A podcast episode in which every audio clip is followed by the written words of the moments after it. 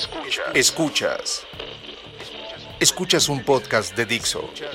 Escuchas el podcast de Moisés Polishuk.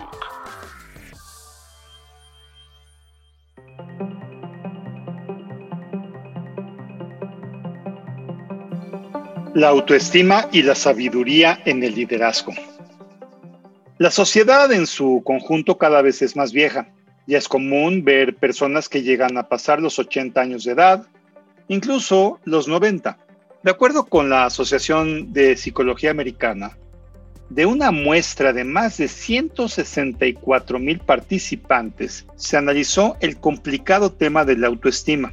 Este estudio revela que la autoestima se incrementa entre los cuatro a once años de edad, se mantiene estable de los once a los quince, luego crece de manera prominente de los quince a los treinta años y de allí a los sesenta años crece de forma estable. De los sesenta a los setenta años la autoestima se mantiene constante, ya no crece, y de los setenta a los noventa empieza a caer establemente, hasta los noventa y cuatro años donde cae de manera pronunciada. Por lo anterior, podemos ver que casi a cualquier edad, tu oportunidad de crecer la autoestima es grande. No hay duda de que un líder debe de contar entre sus atributos con una buena dosis de autoestima, y esto en parte obedece, cuando menos en mi experiencia, de poder ver el comportamiento de varios líderes, ya que los líderes casi siempre están solos. La energía de su comportamiento la generan por sí mismos, creando nuevas metas, forzándose pues a estar cómodamente incómodos siempre.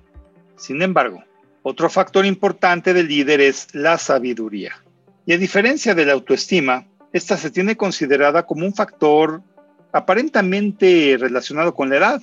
Esto es, si eres una persona de mayor edad, entonces eres una persona más sabia. Y en este aspecto, diversos especialistas coinciden en que la edad no tiene necesariamente que ver con la sabiduría. Entonces, si la autoestima sí tiene una función ligada a la edad, ¿qué define a una persona sabia? ¿Qué líder será alguien sabio y cuál no?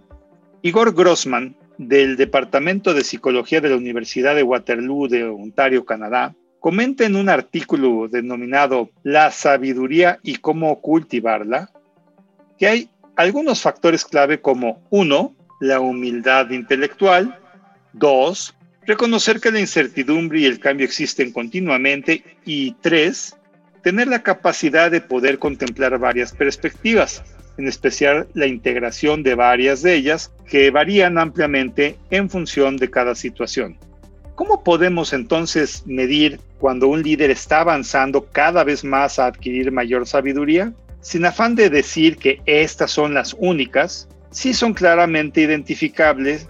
Eh, y básicamente hay tres aspectos clave. Uno, en verdad estás consciente de tu falta de conocimientos. La mayoría de nosotros pensamos que las personas más inteligentes son aquellas que conocen todas las respuestas, pero tanto algunas de las personas más exitosas del mundo como una gran cantidad de estudios muestran que, en realidad, los más inteligentes entre nosotros también son los más conscientes de los límites de su propio conocimiento. Una de las formas más rápidas de tomar decisiones más sabias es reconocer todo lo que no se sabe o entiende, y ese reconocimiento puede ser muchas veces público. Dos, tienes una vida emocional muy amplia. Las creencias populares dicen que las personas sabias controlan sus emociones, y en parte es cierto. La sabiduría ciertamente implica no dejarse llevar por pensamientos impulsivos u obsesiones poco saludables. Pero según una nueva investigación, los más sabios entre nosotros en realidad no sienten menos, sienten más. En una serie de estudios, Grossman y sus colaboradores demostraron que las personas más sabias en realidad experimentan y reconocen una gama más amplia de emociones que el promedio y simplemente son capaces de mantener mejor esos sentimientos en equilibrio. tres. Tienen gran empatía. Al centro de la sabiduría se encuentra la capacidad de tomar decisiones claras y desapasionadas. Generalmente somos horribles al hacer eso cuando estamos emocionados. Aquellos que son sabios dominan sus sentimientos saliendo de sí mismos y pensando en la situación desde otras perspectivas. Preguntas de un líder sabio son, por ejemplo, ¿qué diría si esto le estuviera pasando a un amigo? ¿O cómo ven esta situación los demás involucrados? ¿Cómo les impacta? Las investigaciones muestran que esta habilidad para tomar decisiones más sabias se puede enseñar y emplear a cualquier edad. Es una buena noticia para aquellos que buscan cultivar la sabiduría, pero también significa que si ya estás en esto comúnmente con tu grupo de trabajo o gestión de liderazgo, puedes considerarte alguien sabio, al menos algunas veces. Como conclusión, podría decirte que, en conjunto, todos estos signos sugieren que la sabiduría es un enfoque de la vida que se puede cultivar sin importar cuántas canas tengas o no. Si además de esto mantienes tu autoestima en un buen nivel, no hay razón que te impida ser una persona de liderazgo impecable. Y si ya estás utilizando estas herramientas mentales al menos parte del tiempo, es posible que estés como persona más avanzada de lo que sospechabas en el camino de ser una persona con liderazgo sabio, el cual puede aumentar con el tiempo. Soy Moisés Polishuk y agradezco que me hayas escuchado. Hasta la próxima.